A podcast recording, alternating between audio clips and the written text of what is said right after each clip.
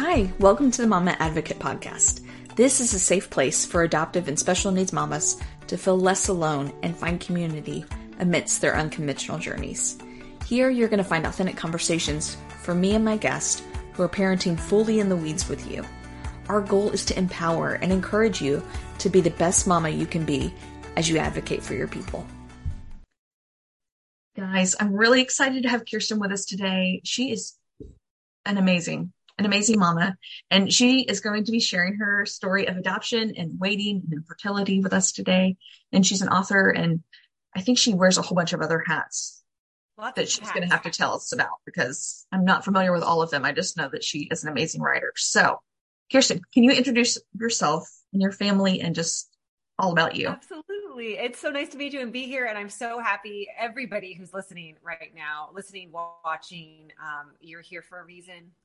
Uh, this is the place you're supposed to be to not feel alone, to feel like there's somebody else who's been through some of the stuff that you're going through or that you're on the brink of going through.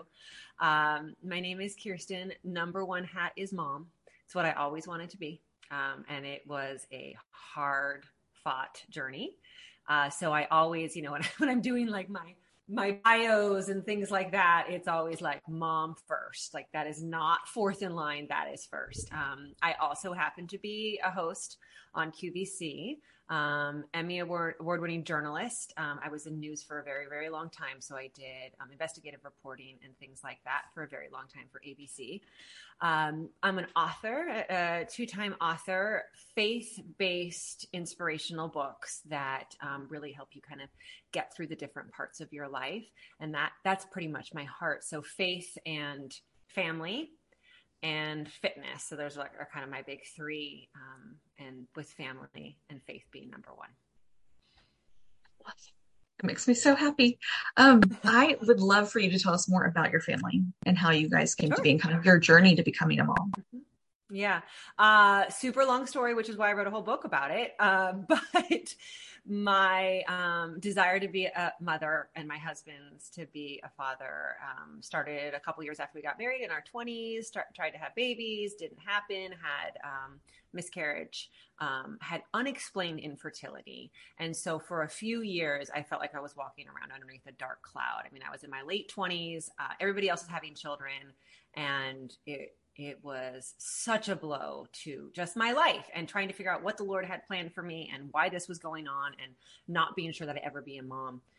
We always had adoption as an idea because my brother was adopted and my sister in law are adopted. So it was something very common, wonderful, lovely in our families already. And so when we thought, let's just go straight to adoption, it was that was probably the easiest conversation in all of this that we had. For some of you out there, that'll be the hardest conversation for you to have because when you decide to adopt, um, there's a lot that comes with it. Sometimes people will say to me, Oh, I'm just going to adopt. And I'm like, Okay, well, oh, it's not that easy. Uh, none of it is. And it's a lifelong thing. Um, but also you have to understand if you if you are going down that path oftentimes that means there will be a loss on the other side a loss for your child for, of their birth family, but also a loss for you of carrying a baby. And I think that's something that a lot of women and men don't think about um, so much. For us, adoption was a, was a great opportunity. And so we started right away and we didn't have a lot of money which is very common and adoption is super super expensive and we made all the mistakes and all the bad stuff happened and we and all the good stuff happened too though at the same time so we signed up with a facilitator um, who specialized in high risk pregnancies. So we had phone calls within the first couple of weeks of there is a there's a mama giving birth right now. She's got cerebral palsy. She's blind. We don't know what's happening with the child. Do you want to be submitted? And we're 20 nothings and we're like, what is this God's plan for us? Meanwhile, we're still going through infertility treatments um, and failing over and over again. Infertility, um, unexplained infertility continued to wreak havoc in um, uh, fertile embryo transfers, IVF, IUIs. We end up getting matched in January with a birth mom who was four months along, seemed healthy, right? Um, and there's good and bad about being matched early on. The good is you get to be there for the journey, get to go to the doctor's appointments, get to see what's happening. The bad is you are there for the journey.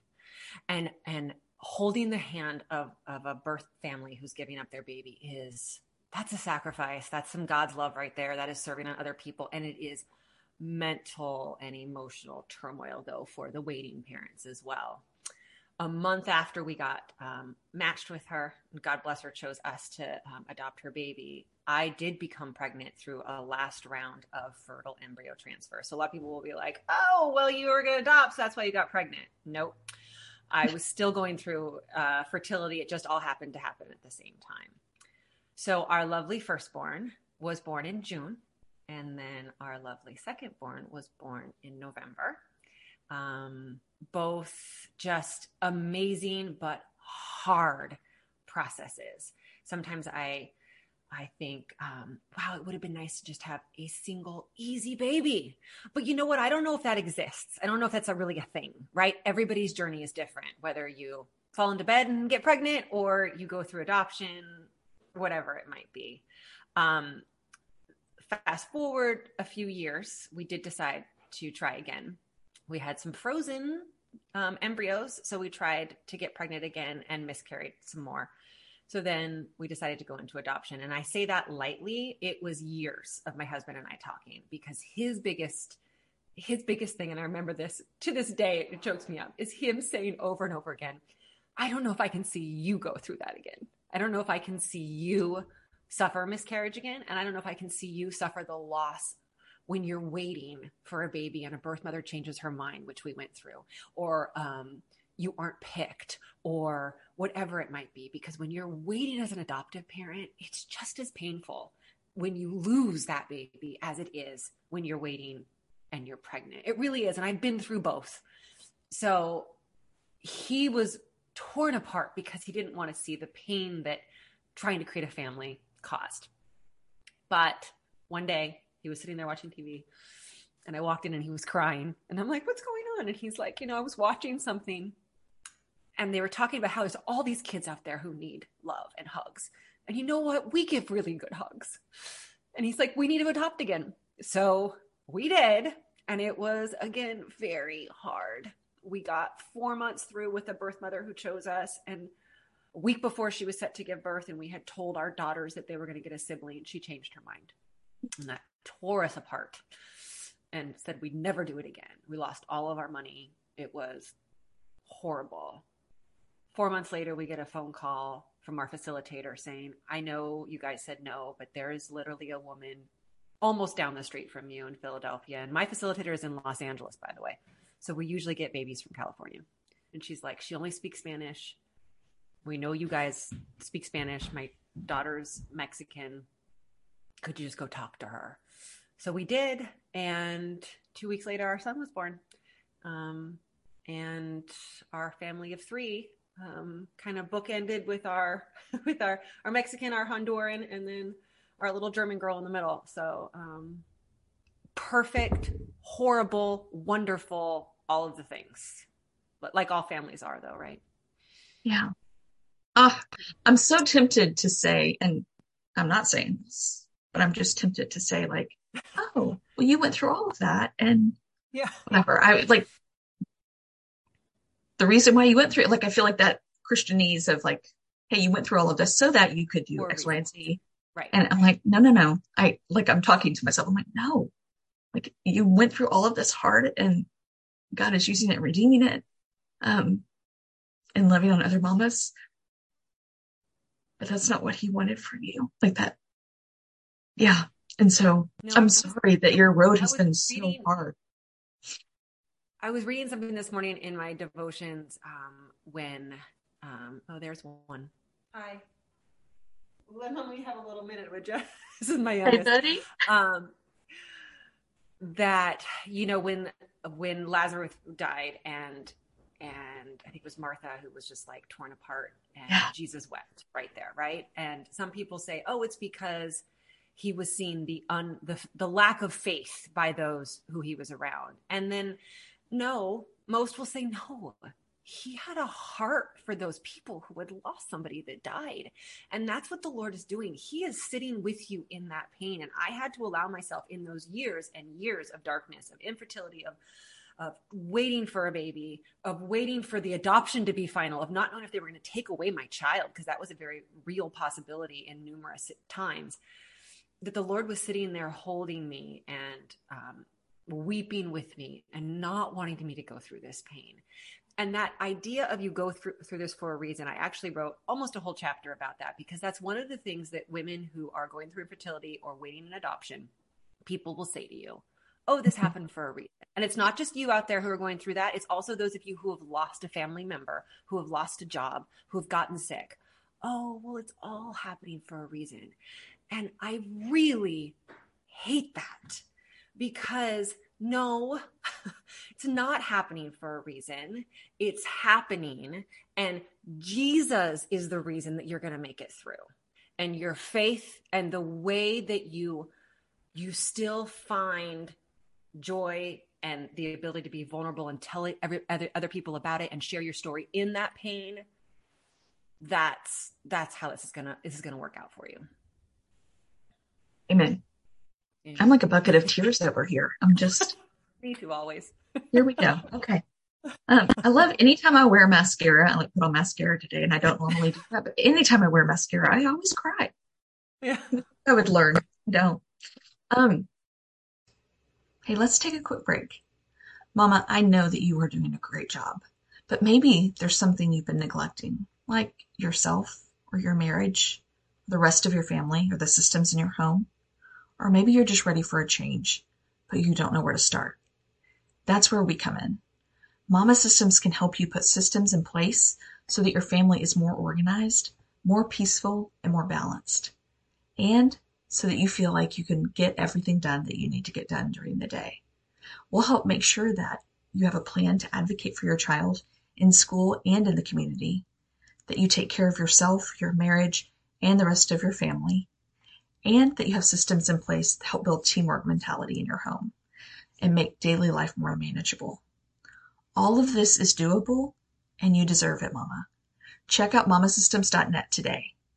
All right, back to our show what would you say like when when people responded to you that way and when people are responding to our listeners that way of just like oh this happens for a reason of like a foster kid being taken away or i mean list the myriad of things that could go wrong in an adoption right how do you how did you handle that and how would you encourage other mamas to handle that well when i was 29 or 28 um, and i was going through that i was angry I would get angry at them. You know, it was very easy to be like, I'm not going to talk to. And oftentimes it's family members, right? It's people who are close to you who just don't know what to say. Um, friends who already have kids. I remember I have one friend who should always say, "No, I'm I know you're going to have kids," and I was so angry at her because I'm like, "You don't know," um, and, and she's like, "Oh, this is just this is just happening so you the right baby for you." And now I'm 45, looking back, having gone through this, it is so necessary that we give them grace in this because somebody who's watching you suffer doesn't know what to say. Somebody who hasn't been through this doesn't know what to say. So we need to give those people as much grace as we're giving ourselves. But you need to give yourself grace to be like, you know what, I'm going to remove myself from this situation or I'm not going to have that conversation with any, them anymore because it's painful. So um, you really have to protect your mind. I had an OBGYN who I was, when I did get pregnant and stayed pregnant, that one single time in my life, I was a, a bucket of nerves the entire time, just scared the entire time. And he's like, Kerstin, Kerstin, you have to protect your mind. And I feel like if you're going through adoption and you're in a waiting period and you don't know what the outcome's going to be, you have to protect your mind there as well. So you need to seek out the people like this podcast, like the books that'll help you. Help you. Um, that's part of the reason why I started sharing my story. Was um, I was working for ABC News. I had to go on two maternity leaves during one, you know, maternity leave for Grace, who was adopted, and then a maternity leave for the baby inside of me, Georgia, people were like, what's going on? So the network was like, would you do a blog? This was in the beginning of blogs. And I was like, sure. But what I found was there were so many women who had gone through similar struggles in waiting to become a parent, and that I was giving them an outlet to share their story and to be able to say, I see you and I understand, and have the, um, the opposite side of the coin from the people who were saying things like, oh, it's okay, just relax, it'll be fine, it'll happen for a reason. Yeah, I find that so often. Like I am reading this book right now called Hold On Tight. and it's all about raising children with mental illness. And we have several in our home that have mental things going on. And so reading her book, it sounds like some of the things she says are like so crass of like, I mean, not really, because I feel that way all the time. But it just right. like if I were just a normal person or just reading it, I would be like, oh my gosh, I can't believe she's talking about her kids that way. But being on this side of it, I'm like, oh God, look, she's she's saying that out loud. Like it gives me so much freedom. And I feel like I'm pretty vocal about how how hard they are and how, like all the things, right? But just even reading that, I'm like, okay, good. I'm doing okay. I can say this out loud and nobody's gonna like kill me or something, right? And so I find so much freedom and joy and grace in that of just hearing somebody else share their heart and feeling like, okay, I'm I'm not alone and just that community piece of it all and that vulnerability piece of it all. And um I, that's just a beautiful thing. And so I'm really grateful that you were brave and stepped out there and were vulnerable with the world. That's huge. And that community piece is so big, isn't it? Mm-hmm. Um, I just got back, and I think this is where you found me actually from doing some missionary work in Mexico for, for a few months. And I found that I one of the big parts of the reason why we felt so good down there and we're so much closer to the Lord and just happy, um, even though you're living in much more poverty than you are back here in the United States, was that community. Every I, I I liken it to because there was so much poverty down there, you had to rely on your neighbors. You had to ask them for help.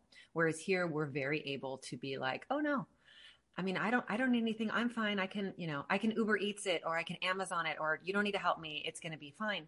But that takes us away from people. If we allow ourselves to be vulnerable and say out loud, I'm having a challenge with my child who has special needs, who is going through a mentally hard time. Please help me. Please, could you, could you deliver a meal? Could you pick something up? Could you pick somebody up for me? Could you help me?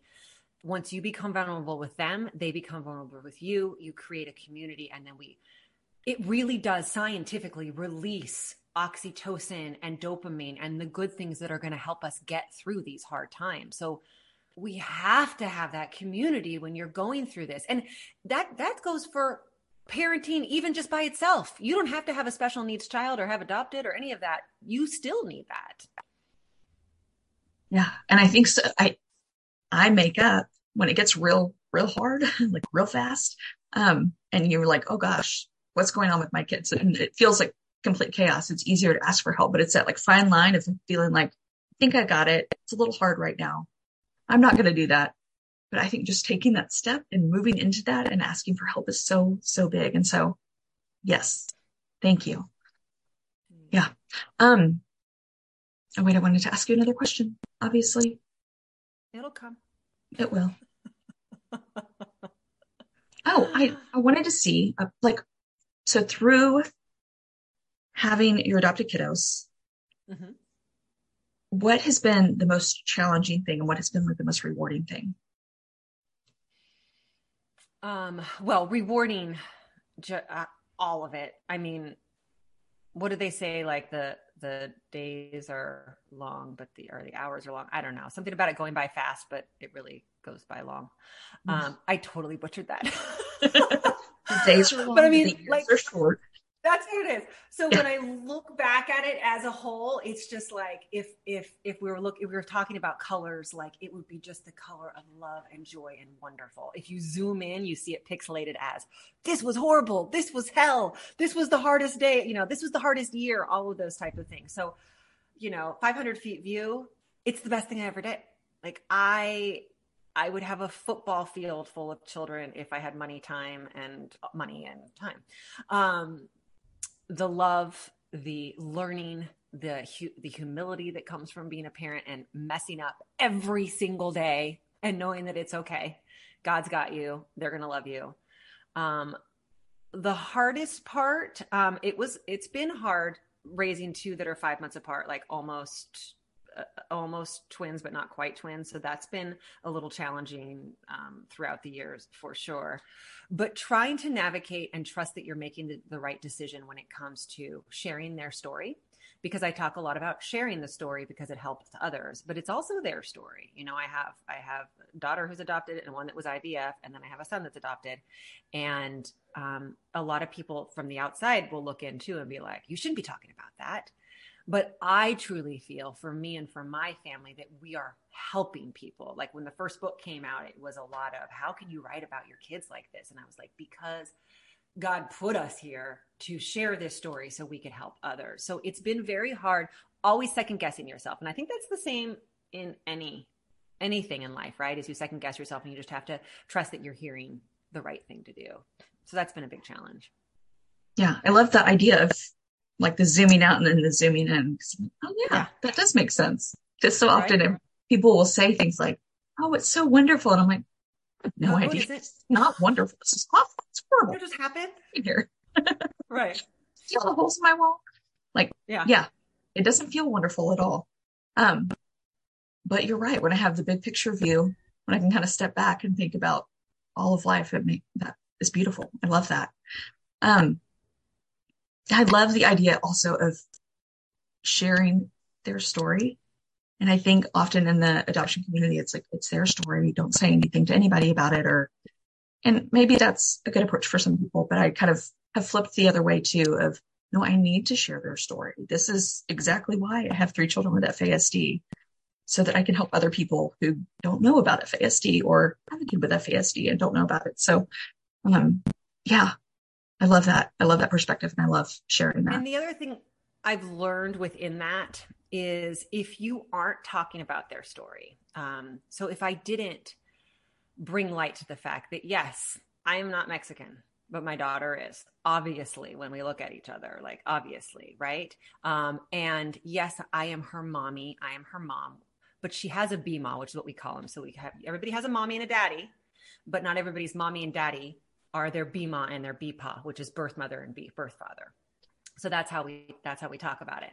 So her BMA and BPA are different than her mommy and daddy, and not everybody has a, a BMA and a BPA. But if I if I gloss over it and go, no, all my kids are the same and we're all just love and we're all just part of the same family, that doesn't allow them to be them.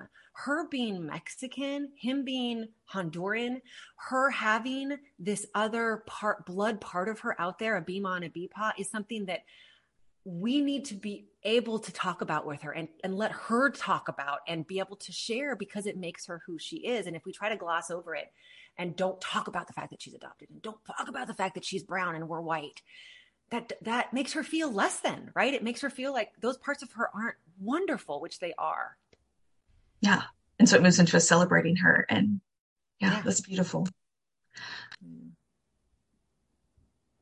i also really like the b ma and the b paw and i might have yeah. to steal that you should we always say birth mama and look i think i like b ma better that's really cute. Make it just a little bit shorter. It's one of my. I have to again give people grace. It's one of my hardest things though to hear people say her real mom or her real dad. Yeah.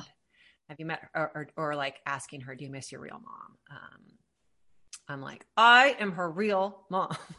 Do people, you know? So it, we early on did the Bima, Bipa, and mommy and daddy, so that, of course, she gave birth to her. I am indebted to that woman forever. Love her but I'm her mommy. That's her birth mommy. So we did be ma, be pa, and mommy, daddy early on.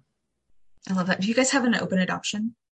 We don't. The um, we really lead, let our birth mothers lead. So when we went into both of the situations, we said, if you want it, we will do it.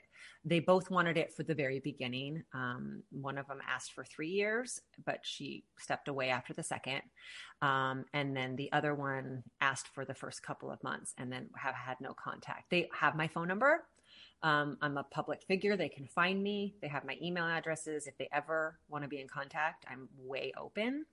Um, but I let them, I let them lead and we haven't had any contact. And I think there's, you know, I've done a lot of studying of what's the best age if your if your adopted children want to go find them and there's definitely developmental times in their brain when it's a good time to do it and it's not a good time to do it um, i believe though at some point especially my daughter will want it have some connection and then we'll try and find her. Um, my, I don't know, my son right now at six, it's, it's too, it's too early to tell. Yeah. Does he understand the concept of everything? He does. He totally gets it. He does okay. because, because the other part of being adopted that we did early on was like they'd be like, we'd be changing diapers and we'd be like, um, are you smart? Yay. Are you, do you love Jesus? Yay. You know, like with the babies. Um, are you Mexican? Yay. Are you adopted? Yay. So we would make it loud and happy and excited because when you go into groups of people and they go, oh, that's her adopted child, you know, that's her kid, that's her adopted son. Like everybody tends to say it quietly, hide it, darkness, right? And we're like, no, it's yay, it's wonderful, it's who you are. So everybody gets it. All of our kids. Yes. Yeah. So my kids know that they're adopted. Like they go to adopted mm-hmm. camp and they talk about that all year long and like all those things, but I don't they don't really understand the concept of it yet. Like there's an adopted camp? Mm-hmm. You have to you have to email me that. I didn't know that. That's great. Here and they have really? this amazing resource where you go drop off your kids. They're it's like three days max, but yeah, they take them and like spoil them rotten, and it's so fun. And it's all about celebrating. They have a little birthday there for them and celebrate their birthday. It's so sweet. I love it. It's a great ministry. I got distracted by that. I have ADD, and I'm like sometimes I feel it a lot. especially in my conversations with people like, well, you also uh, have three kids and you're a woman taking care of three kids and a family and a life and a career. So it's totally, yeah. totally, totally understandable. We actually have 10 kids and just three of them 10. are adopted. Just the three that are adopted. Mm-hmm. It's, ama- it's amazing you can string words together. It, it is. All day long I've been planning the summer and I feel like I deserve an award for like the schedule marrying that I've done. Mm-hmm it'll be amazing if I actually did it right. But I today was like, I think I need an award for this because it just feels like my brain is so fried. I probably shouldn't have done that before I talked to you, but here we are. Um, okay. Is there any last encouragement that you would give mamas that are just in those hard waiting seasons, besides buying your book and sharing in that journey um, with all of your vulnerability? Is there anything that you would say to them? So I want you to think of waiting um, and this whole concept of waiting started for me, obviously, when we were waiting to become parents um, in those four years. And then when we were waiting again for the adoption to be finalized, and we weren't quite sure if that was going to happen, if they were going to change their mind. And then when we all went through it again and we were waiting, and then we couldn't find the birth father and we were waiting. And there's this you want to get through it, right? That's what you keep on saying to yourself. If I can just, if we can just get to the final adoption hearing, if we can just get him to sign the paperwork, if we can just get the, the birth certificate. And I want you to take that kind of out of it. And I want you to try and be as completely present as you can. And it's uncomfortable, whatever you're waiting. And this is, this would apply to anybody as well. If you're waiting through a bad diagnosis or you're waiting through a job loss, anything, understand that you're in this waiting room and that you're waiting to get to the other side of that door, right? And you're like, if I can just open up that door and get through, everything's going to be fine. But when you open that door, there's going to be another waiting room because the way that our lives work and the way that our good Lord works us through this is he's stringing together those waiting rooms and he's waiting for you to understand that the goodness is in every waiting room. You need to look around. You need to see if there's somebody else in that waiting room with you that you need to minister to, that you need to share with, that you need to be vulnerable with. You need to you need to see if there's something on the walls that you need to read so imagine being content in that waiting room because the doors are all going to open a lot faster if you can get comfortable in the wait that you're in. And sometimes using using that kind of imagery in your head kind of just helps get through it a little better. The, the quicker that you can find joy even in the hard, find pockets of happy as I call them, even in the hard waiting rooms, the easier it's going to be to go from wait to wait. Loved everything you said. I'm just a a teary mess here. Um, I'm really so grateful. Thank you, Kerstin, for coming Thank on and for sharing your story and your journey. Will you tell us where everybody can find you? Absolutely. I, I have a website. It's kerstin-lindquist.com. Um, very active on Instagram the most, which is kerstin.lindquist. You will find all my um, QVC stuff out there as well, but the more personal stuff is usually where I, I share all of this heart. Beautiful. Thank you so much. Thank you so much. It was great to meet you. You too. Hey, I'm so glad that you joined us today. If this episode blessed you at all, would you mind leaving a review or sharing with others? This, as you know, will help other mamas find us and in turn will bless them. Hey, thanks so much for trusting us with your time today.